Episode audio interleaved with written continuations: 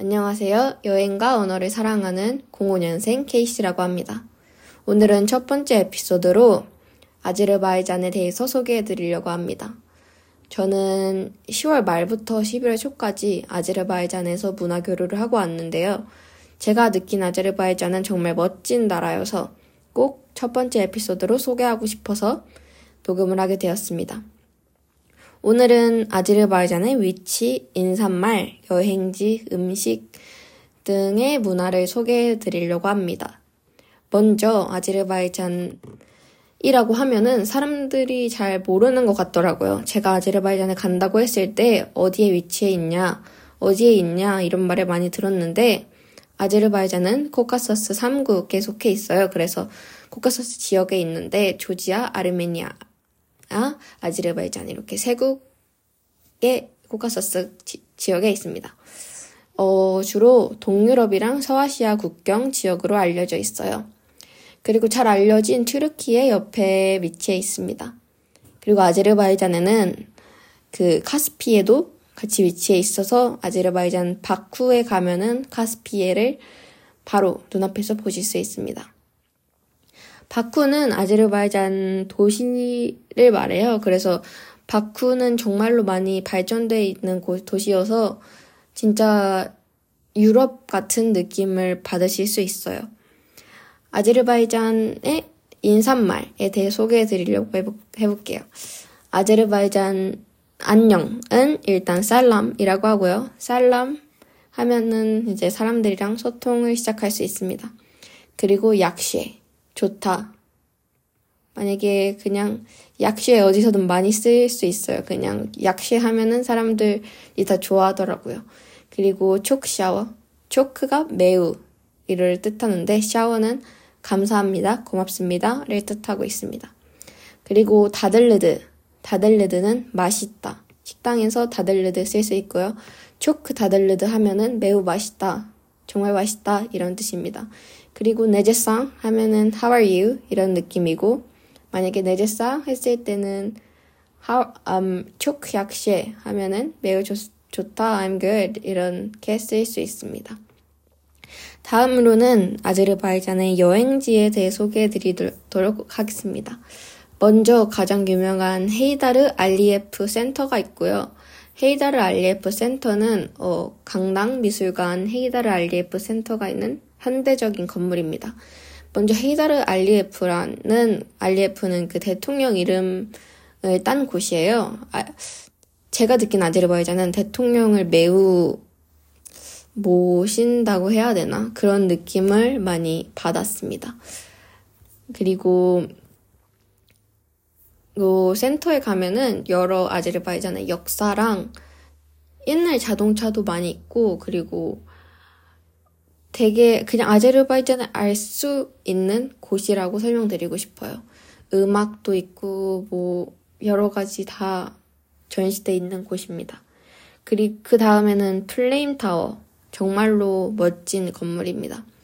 밤에 조명쇼가 열리는 타워로 이게 불꽃을 닮은 세 개의 다목적 고, 초, 초고층 건물들이 있어요. 안에는 사무실로 쓰이는 것 같은데 이게 밖에서 봤을 때는 진짜 엄청나게 아름다워요. 이건 진짜 너무 아름답습니다. 그리고 메이든 타워 이것도 바쿠에 위치해 있는데요. 올드시티 근처에 위치해 있어요. 그래서 어, 현재는 지역사 박물관으로 있고 12세기에 지어진 그 30m 높이의 조르아스터교 석조탑이라고 쓰여져 있습니다.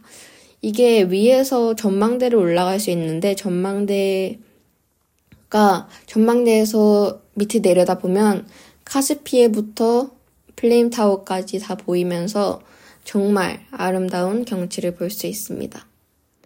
다음으로 소개해드리고 싶은 곳은 탁 아, 아테시카 사원인데요.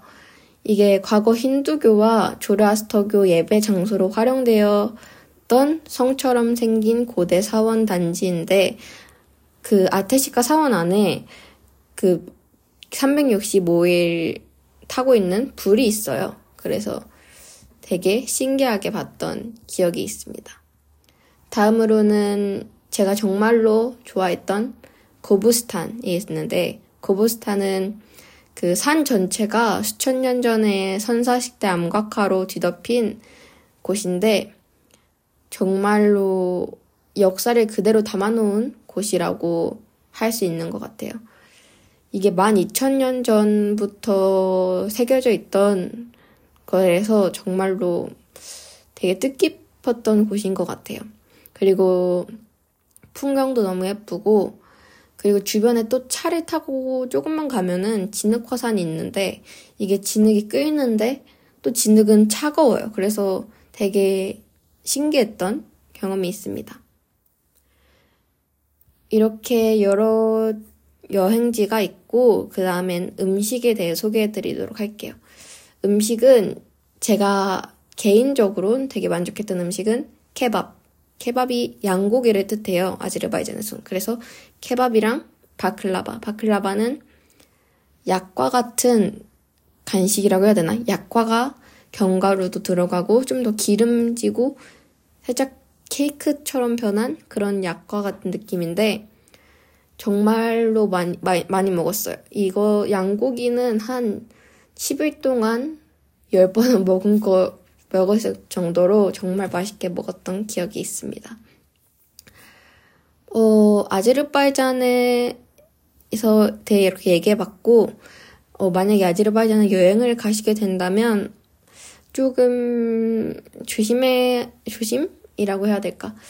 어, 동양인 분들이 많이 없어요. 그래서 아마 아제르바이잔 분들의 시선을 많이 느낄 수도 있을 것 같습니다. 저희가, 저희 팀 이 아제르바이잔에 갔을 때 되게 저희를 아제르바이잔 분들이 많이 쳐다보셨, 보셨어요. 그리고 가끔 인종차별이라고 해야 될까. 좀, 애기들 이 초등학교 정도 되는 아이들이 되게 중국말로 막 인사하거나 그랬던 기억이 있는데 그건 그냥 역시 무시가 답인 것 같습니다. 음, 아제르바이잔 솔직히 그냥 아제르바이잔만 간다고 하면은 조금 아까울 것 같고 아제르바이잔에 간다고 하면은 코카서스 3국을 그냥 다 가보시면 좋을 것 같아요. 아제르바이잔에서 한 2박 3일 정도 있고 딴 지역 가보고 하면은 좋을 것 같습니다.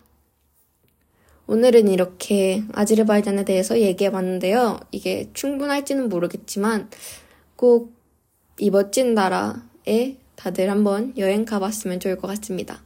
다음으로는 도쿄, 일본에 대해서 소개해 드리고 싶어요. 제가 일본에 6개월 정도 고등학교에 있다 왔는데 도쿄, 제가 정말 좋아하는 도시이기도 해서 이번에는 다음 에피소드에서는 도쿄에 대해서 얘기해 보도록 하겠습니다. 그러면 오늘도 들어주셔서 감사하고 다음 에피소드에 뵐게요. 사람.